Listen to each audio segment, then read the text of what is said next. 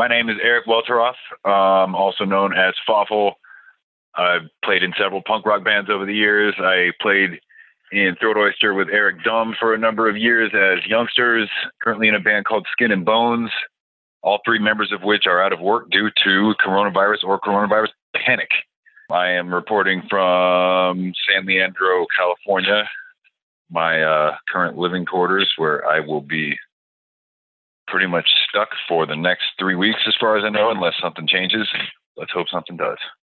You do know that I'm the demotivational speaker, right? You and I have been friends a long fucking time, so um, you know this, but whoever's listening doesn't know this. Um, that I am actually quite a pessimist, and uh, it isn't always easy for me to provide uh, encouragement, especially in times like these. I just drove home from Alameda, which is a roughly uh, 12 miles from where I live. Um, and I was I, I, was there because that's where I work, and my girlfriend lives there. And my car, you know, I get two tires replaced yesterday. They weren't able to get them replaced t- t- till today, so I stayed the night at my girlfriend's house. And the plan originally was to stay there, but then um, her ex-husband lives downstairs, and he is sick, and he has diabetes, and he is worried that he's coming down with coronavirus as I speak. He is going to be tested for it later today with that, I was like, when I pick up my car, I'm going to go home. I just cannot stay in the house with that. I know that he is supposed to be tested from his car. So I don't know if they're like having him stick his arm out the window and some phlebotomist comes and draws blood from him. Um, I don't know any details other than he is staying in his car and getting tested from the car. People are being a lot more cool and and like orderly than I expected people to be. You know, I haven't seen any hysteria firsthand myself. I think that the uh, police will take to the streets for sure if they're forced. But I feel like if people maintain the peace, I mean, that's more important than just being obedient, like blindly and silently obedient to the police, which really nobody wants to. It's important to keep the peace for the sake of yourselves, your loved ones, your community, people in general, just civilians, people that, you know, it doesn't matter whether you like them or not. And a lot of people are sticking to that so far, but we're on day one, you know what I mean? so to me, that's kind of remarkable just because this is such an aggressive area anyway. I'm glad to see people acting right, but I do kind of wonder how long it's going to last. Where I live, San Leandro, California, and where I work, Alameda, California, there's a city in between called Oakland, and it's one of the most violent cities in America. You know, there's like a high crime rate, um, high murder rate, there has been for years, you know. So, generally speaking, that's a concern when there's a high potential for panic.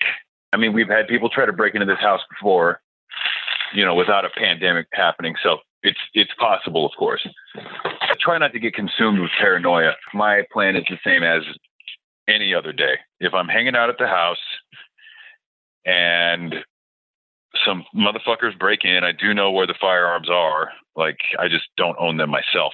Um, and there's easy access to all kinds of things to fucking wreck people's day with at my house. So I'm just not gonna sit here and just be paranoid about it. You know what I mean? You know, Macaulay Culkin didn't need a gun, did he?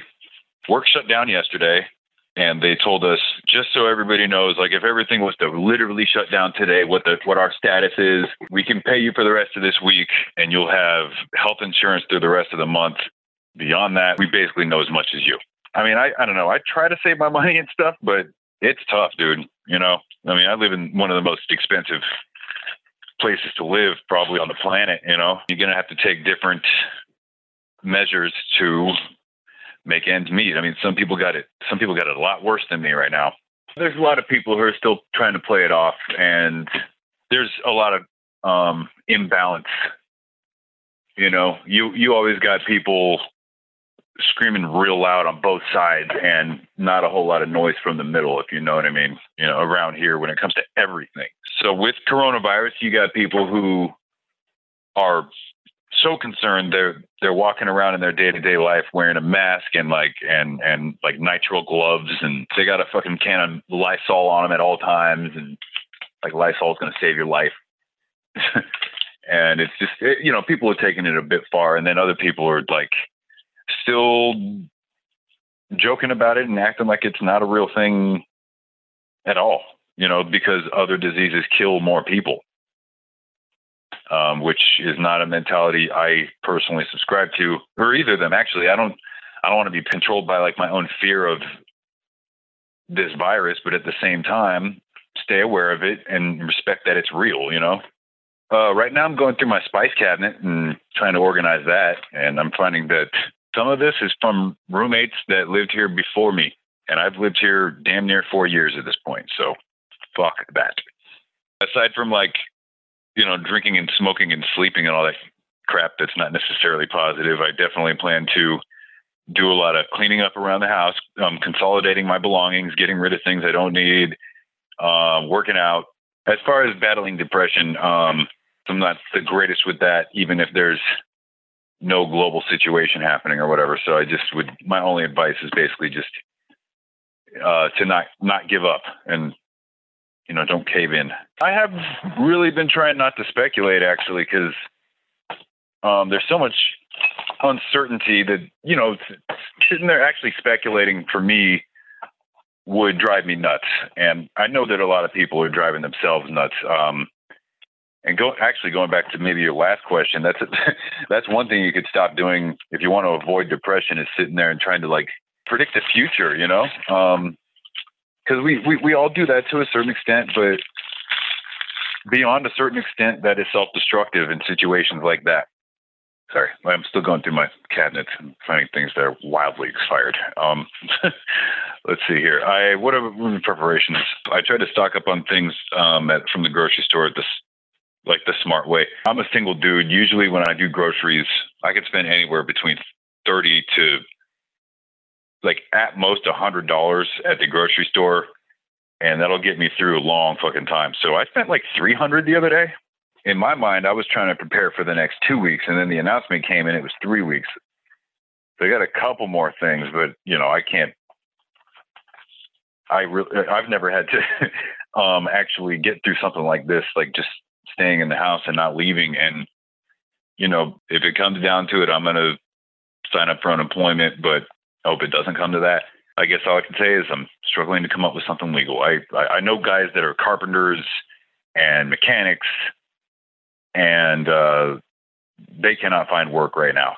But basically, I work in corporate events and I drive trucks, you know, I, and I work in the warehouse. So, you know, we pull equipment, throw it on a truck, I drive it to a show, and then drive back to the show, pick it up, come back to the warehouse, you know. Um, and these, you know, these are corporate events for huge major corporations that you've all heard of, but I can't mention. These events all stopped happening almost simultaneously about two weeks ago. Most of the people I know have been out of work already for for that length of time. When things get slim financially, like you really got to think outside the box and outside your comfort zone. So we are not union, and uh, our guitar player Donovan in Skin and Bones, our guitar player, um, he he's in the same industry doing a different task, and he works in the union. He's been out of work for uh, over a week already. So in a weird way, I don't know. I'm I'm I feel like I might be more secure, at least for the next couple weeks, than he is.